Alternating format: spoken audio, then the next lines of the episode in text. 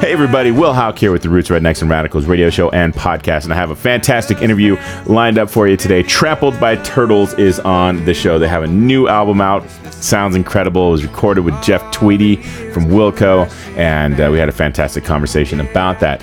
Uh, but before we get to that, I just want to remind you to give me a follow on Instagram and Facebook if you haven't done that yet head over to uh, Instagram and uh, um, uh, you know follow the show. I want to keep you updated on what's going on, who I'm interviewing. I got some new series that are going to be coming out here pretty soon. Um, some new old series I wanted to work on and uh, and, and, get published. And um, yeah, it's just a great way to keep in touch. Also, um, if you have any questions or um, uh, interview ideas or show ideas, things like that, um, shoot me an email. Will Hauk at gmail com. Pretty straightforward. And uh, I'd love to hear from you guys. And also, wherever you're listening to this, whether it's Apple or if it's on Spotify or whatever the case may be, uh, make sure you like and subscribe to the show. Hit the follow, the heart, the whatever. You know, every platform's got a little different thing. But honestly, it just it really helps the show to get um, uh, uh, uh subscriptions and likes and stuff like that, and helps me continue to bring great content to you. So there you go. Well, uh, let's get to Trampled by Turtles. Trampled by Turtles have been making music together for nearly 20 years. In that time, they've released albums and toured the world. The group formed in Minnesota and over the years have blended captivating lyricism with string band instrumentation. The combination leaves the listener pondering life's big questions with a sense of hope and longing. Their new album, recorded with Jeff Tweedy of Wilco, afforded the group the opportunity to collaborate and explore new sonic territory. I had a chance to chat with the bass player, Tim Saxhaug, about the new record. I hope you dig it. Cool, cool. All right. Well, the first, the the, uh, the, the new album is called Alpenglow, and uh, was recorded with Jeff Tweedy. And um, I'm a huge fan of Jeff and and and uh, the music of Wilco and all the stuff they made. Um, I'm just uh, interested in that that process of what it was like to record with him and um, be with him in the studio. Um, well, uh, well, it was a positive experience. that's what that, it's kind of like where do you start there? Right. Well, I guess you know you start with just walking in the room, and you know it's just you know a bunch of us were fans and stuff like that. Um, I was concerned that I might have issues with that. Uh, turns out no. It's like when you're there to work, like it's just like oh there he is. We're time time to work, and you know within the like the first song he had his chair out in our circle with us uh, with his guitar, you know, helping us playing through with arrangements. Um, yeah, he was very hands on in that way. Um, yeah, he, he was very good about um, having it be partly creating a vibe um, and then the other part of it, yeah, getting involved with the arrangement process. And with both, um, we were always really comfortable and I think it led to some stuff that wouldn't have happened had we been left to our own devices. Yeah. So so you actually sat in the room and got in a circle with you guys and, and was listening to the songs and giving you feedback as you went. Yeah, and you know, even the loft isn't like um, like this enclosed studio space, you know, it's a big room and you're divided from the control room by a bookshelf. So even if he wasn't in the circle, he was on a couch on the other side of that bookshelf, uh, just kind of not yelling out stuff. Well, I guess you have to yell a little for us to hear with our headphones on. But um, yeah, it, it was great to have him in those spots. Yeah. That's fantastic. Well, I, I love the name uh, Alpenglow for the, uh, the, the new album, and um, uh, I don't know. I just feel like the band has like a connection to the outdoors, and and your your fans uh, tend to be you know uh, outdoorsy types and whatnot, and um, and I, I, just thought that was just an interesting title for um, uh, for, for the record. I was wondering if you could um, kind of talk about where that came from and why you picked that that name. that came from our banjo player Dave, who lives in Steamboat, Colorado, and so alpenglow, you know, is this phenomenon in the mountains, like just after sunset or something, when it's just this perfect, you know, glow beyond the mountains. And um, yeah, and and it ended up actually, I think the artwork was already being created that kind of fit with it. So it was a pretty easy, easy pretty easy choice. And plus, now everybody that's our fan that didn't know that word gets to maybe learn what it means. I didn't know I that didn't word. Know what it meant. Me neither. Yeah. I looked it up. um, but I've experienced it and, and I love it. Um, when I Right. when I looked it up, I was like, oh, there's a name for that. Like I've always when you wake up in the morning or when the sun goes down, I guess it could be either one, uh, dusk Yeah. or dawn. Um, but um, yeah, that that's beautiful. So I live in the, in the Sierra Nevadas, um, so um, very similar Oh. uh, to where he's from. Uh, but yeah, that that that phenomenon is amazing. Yeah, I agree. Cool. Well, um, yeah, you mentioned um, uh, the, the the loft a little bit, um, but um, that is, uh, if people don't know, that's the, the place where Wilco um, uh, writes and records most of their stuff, and so there's um, that room just has a lot of history in it, and. Yeah. Um, uh, yeah, you mentioned just a little bit about being a big space, but um, uh, and I've seen pictures of it, but I'm not really sure um, beyond that what it looks like. It, it's just it's just a, a big space, and the, the control room isn't even separate. It's just like just a big open area. Yeah, pretty much. I mean, yeah, everything, even the kind of, there's like a couch with a TV in front of it. But I mean, basically, all their instruments are out and like everybody's worlds are kind of set up, you know. Like I just sat in John Stirratt's bass world the whole time. Um, but basically, yeah, it's all their stuff just strewn about, big open area, lots of shelves and stuff. Like I think Dave used a different guitar on every on every song just because there were they were just kind of sitting out there to play with. So Yeah. Yeah, all the pictures I've seen is just like amps and like pedals and guitars, and it, it just looks like a, a playground for musicians. yeah, if you're a gearhead, it's it's a fantasy land for sure. That's fantastic. Um, when, when you when you play, do you um, uh, uh, are you mainly playing like the acoustic bass? Do you do much stand up bass? Uh, what what do you normally do like when you're recording No, versus playing live? I don't really do stand up bass, and usually I usually use my acoustic bass guitar. Um, it's a Martin, and this time though it was different um, because I was in Wilco Land where there was a lot of basses. Like he actually made a suggestion on the first. It's just like this little Danelectro short scale bass with flat wounds and foam on the on the bridge that like gave it a real string bassy sound. So there's two songs on the album that have that. I believe they're on the Highway and Central Hillside Blues. But that one you also couldn't hit the strings too hard or it would crack. So I kind of got away from that after those two songs. And most of the album is using a Fender P bass with that same setup of flat wound strings with foam. And so so it gives it that more countryish feel. I think like you can hear the distinguish like this di- distinction best on uh, "All the Good Times Are Gone," which is probably the most countryish sounding song on there. I believe the only song I used my acoustic bass guitar on was "It's So Hard to Hold On," Huh. That's interesting. which I do think has the fattest bass sound of them all. But I really like the tones of the other ones. Right. Right. When you, when you play live or when you record, are you pretty much plug in direct in? Um, do, you, do you play with an amp or are you just going direct most of the time? Uh, I'm just going direct now. Um, we used to do a thing when we got our in ears uh, where we'd have a amp on stage, you know, so you could kind of feel it, and maybe the uh, front of house might have a little more to work with, but for them it simplifies it more. And of course, there's amp plugins now for front of house guys, and we have pretty good in ears at this point. So you really do get that bass, and you can feel it as if there was an amp. Huh. And if there's good subs at the stage, then you know you won't have that issue. So, uh, but yeah, I am just a direct box and a tuner. That's all I use. Wow, that's that's super simple. I like that. Yeah. I was thinking about that when I, I was in the uh, the photo pit for Billy Strings at the last, um, uh, well, for a bunch of people um, um, at the last Winter Wondergrass, and uh, I was standing next to the sub, and um, the, you know, for like the main sub, and then the um, his bass player had a had a, a big amp as well, a big bass amp, but he's playing upright, and there was just so much bass. It was like incredible. Then I've seen other string bands not use amps, and I don't know, it just I, I kind of come from more of the, the rock world, so it's just interesting how. Um, how, how string bands are figuring this out when it comes to like big stages and and filling rooms and stuff like that. Yeah, and for us, since we kind of we're the same way, we gravitate more towards rock music. Like when we were coming up playing in clubs with amps, like it was loud, like, and it was going to kill our ears eventually. Plus, you know, you can only hear as well as the person next to you needs their amp to be.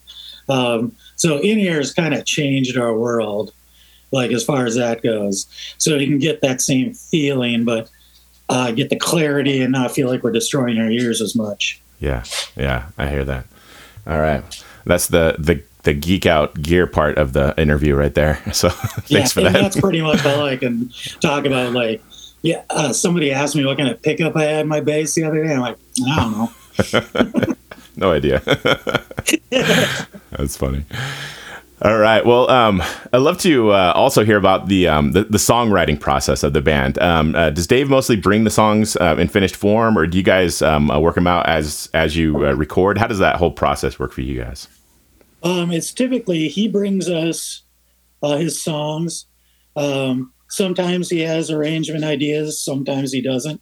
But I mean, that's kind of our function.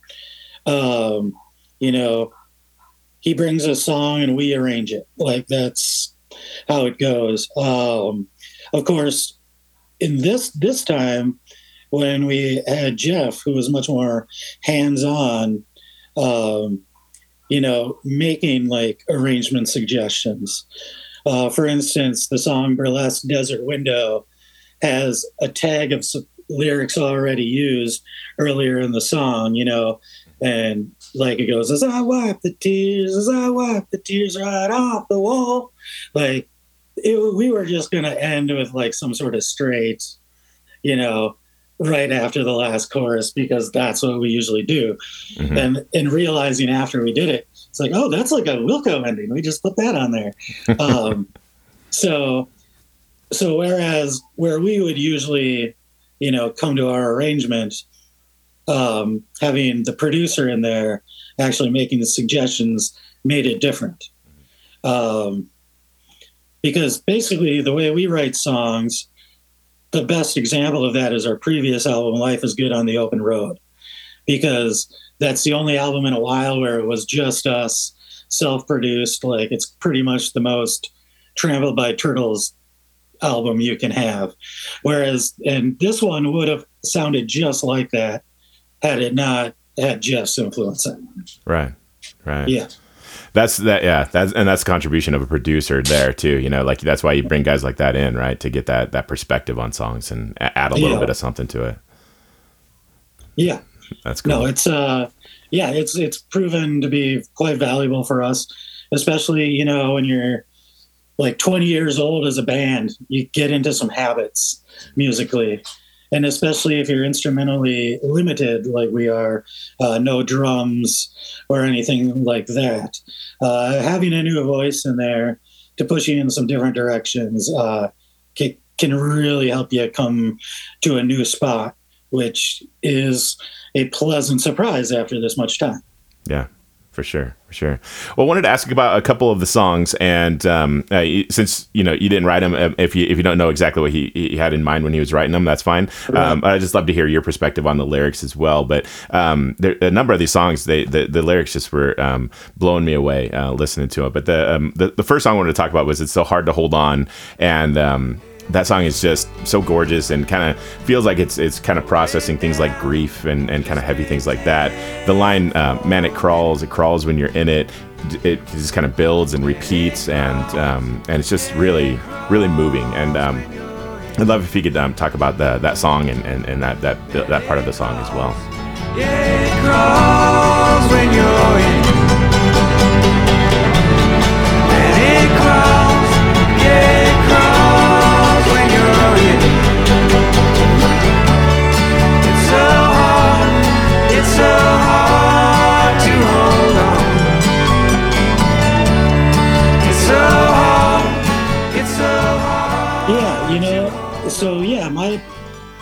like I don't, you know, I guess I don't really like to think of them as interpretations.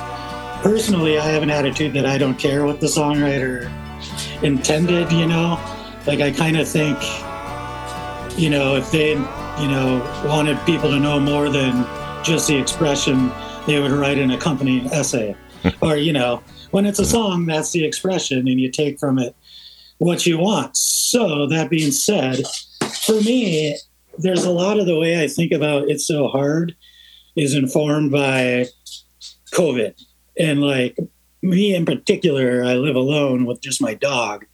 And so the two years or one and a half years leading up to recording this album, Um, you know, when it, it crawls when you're in it, you know, it's like, um, yeah, it's just, it's, it's a way of kind of processing just the general yeah i guess there's grief involved um, but despair when you know something seems like it's never going to change and it's never going to end. But there's also a hopefulness in there at the same time you know? You've got to hold on but it's really hard to you know that type of thing. Um, yeah i think that's what i take from it. Yeah, that's good. That's good. When, when I heard it too, um, and I was processing the line, I thought about some you know personal situations I've had, but then I also thought that's what makes such a great song and such a good um, line in a song is that like I know other people are gonna have their own thing that they connect to that, you know, and uh, I just I love when music does that. You know, you can kind of tell that like other people are gonna connect with it in these various ways. Yeah, yeah, no. Um, I think that's you know it's kind of pretentious, but I guess when you think of art this way, art is pretentious. But yeah, it's like that's the beauty of art is that it can be take one person's expression can be seen in so many different ways, and people can find meaning in it in a lot of different ways. Absolutely. Well, another song on there, uh, "A Lifetime to Find," um, uh, has this line: uh, "It takes a lifetime to find the life that the life you had in mind," which is kind of a tongue twister. But um, uh, again, I had to kind of pause and, and just uh, process that one, um, and it just kind of floored me when I first heard it. But yeah, I'd love if you could talk about that song as well. It takes a lifetime to find the life like the life you had in mind. Now you're mine.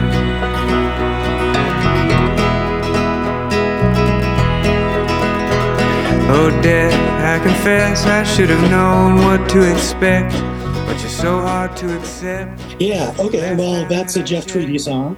Oh, okay. Uh, yeah, so he, we knew ahead of time he might pitch us a song.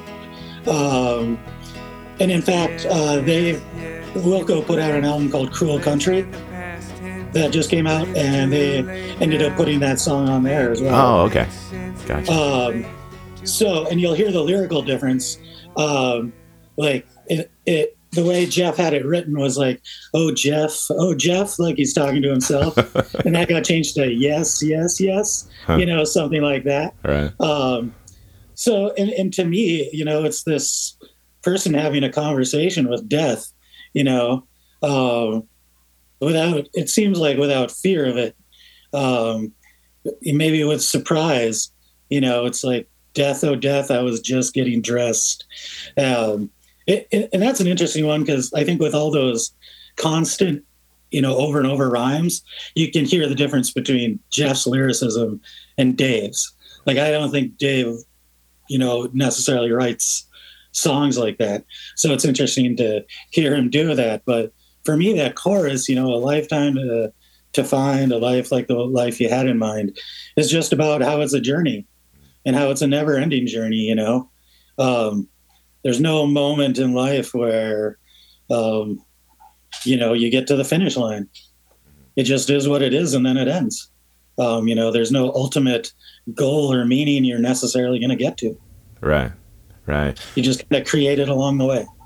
That's funny you mentioned that that first line too, because that one stood out to me too, and and it kind of reminded me of um, uh, um, uh, I, I I deal with anxiety, and I know a lot of people struggle with anxiety, and um, um, it'll just sort of like sneak up on you. Like that line just kind of reminded me of like anxiety, like oh death, oh, oh you're here again. Like let's process some existential things together. I was just getting dressed, but sure, let's Right. let's have an existential breakdown this morning. You know, like that kind of a thing. Yeah.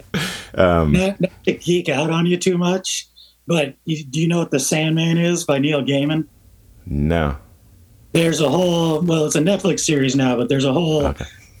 episode about death going around to these people and being this comforting, you know, thing that talks to them and, you know, is like, now it's time to go.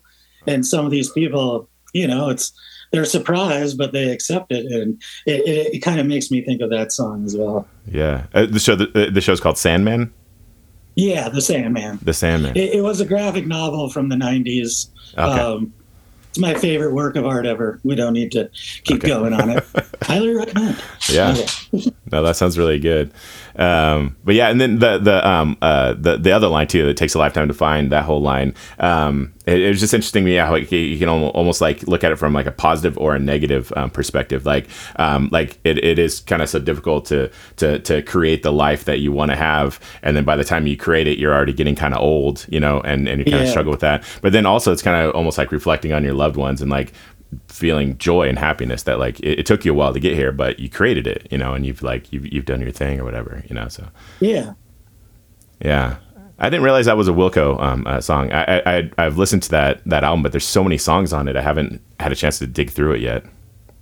Yeah, no, it, it was interesting. Like, I think we thought we were going to be the first to release it, and then we got a heads up from them. It's like, hey, we're putting it on our album as well too, and so it'd be jokingly like being like, he stole his song.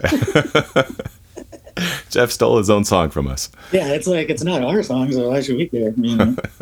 It's it's an honor just to have it on there, and and honestly, like uh, it, it, it's, I think it was really fun for everybody involved, and like for him to hear another band uh, interpret a song that like he hadn't really fleshed out yet, um, and I think it's fun to listen to them together because you know, I think like harmonically, you know, they're very similar, but instrumentally, you can hear how we're different and things like that. So um, it's it's it's cool to have them both out there. For sure. That's cool stuff. Well, the last song on the album is "The Party's Over," and uh, I just feel like it's this great bookend uh, to the album. And as far as sequencing goes, it, it, it kind of opens and builds and closes uh, kind of the same way that it, that it opened up. Um, a similar vibe to the to the two songs, and um, yeah, I just really love that song too. And I was wondering if you could um, uh, give us a little perspective on that one. Inside it's pouring, but outside it's fine. The sweet breath of chicory in your light prairie garden, we were drunk on each other in Croatian wine. The music remembers intelligent forces. Yeah, you know that one. It's um, yeah. When I listen to the lyrics of that, and um, Erik Berry, our mandolin player, and I were when we go back to our Airbnb at night, we you know listen to what we did that day and stuff like that. Lyrically, there are a number of those that um, seem to be love letters to his you know current family, which is a mixed thing. You know, he has his two kids with his new partner and her kid, um, and it seems like um, a lot of the a lot of the lyrics are kind of like a love letter to that and so that's how I think of that one. And and really for us, um, if you listen to some other albums, there's at least two where we close with a kind of reflective waltz like that. Um, I think it's a really nice way to close out an album. Absolutely. Yeah, yeah, it definitely was, and it it felt like uh, it could be a show closer too, just kind of the way it felt, you know. Yeah, and you know that's what we would end up doing with those other songs you know, they're always they're good album closers, good show closers as well. Because we're we do for the most part, we we like to we like to leave it on a low note sometimes when we can. You know, a lot of people like to go out to like a codeine or something like that. But sometimes we like to drop the tearjerker on them and be like, see ya. Good luck getting home when you're crying. mm-hmm. No, I, I, like that as a fan. It kind of um, it, it kind of gives a nice like like flow to the end of the set, you know, and, and there's an emotionality to uh, to being at a show, um, and and the, you know the band kind of brings you along with it. And I kind of like the the the, yeah. ch- the chill ending for sure. Absolutely. That's cool. Well, the album's coming out at least from from, from today when we're recording this in about a week and a half, and um, uh, you guys are gonna be um, uh, touring in support of it and all that kind of stuff. I was just kind of interested on um, uh, future projects you got coming up, um, uh, tours, and if you're working on new stuff or um, if you're just gonna focus on the, on this thing. What, what's going on with the band? Yeah, so it, has been a really long long rollout with this album. We I think we start release the first song in May, you know, and, and we recorded it last November so here we are almost a year later, it's coming out. And we're just now going to get to play the bulk of those live. Um, so we're going to have a lot of fun in November, December, I mean, pretty much through next summer, playing those songs live. I do know Dave does have songs in the tube, uh, you know, ready to go. Um, uh, so we can record when we're ready. Um, but I think we'll give this one, you know, at least a year to be out before we even start to work on something else. Right. For sure. Give the fans a Yeah. chance to process it and all that. For sure. For That's sure. good. All right. Well, if people want to know more about you guys, find you online, buy merch and, and stuff like that, what's the best place to look for you on the internet? Oh, you know, um, our regular website is, you know, the old fashioned trampledbyturtles.com. Um, and I'd say that like our Instagram or Facebook is best. You know, I'm not really sure what our Twitter is. I don't know. I don't know how great Twitter is for music as much as the other two, but Right. yeah, the usual spots. Yeah. Cool, cool. All right, man. Well, I appreciate you connecting with me and chatting about the album. I think it sounds amazing, and I'm looking forward to you guys are going to be playing Winter Wondergrass uh, uh, next April here in uh, in in, um, in Tahoe. So I'm really stoked to see you guys for that, and um, yeah, just excited for for you guys putting out a new album. Thanks to Tim for chatting with me about the record. Check them out online, and while you're at it, like and subscribe to my show. It really does help. Until next time, everybody, have a good one.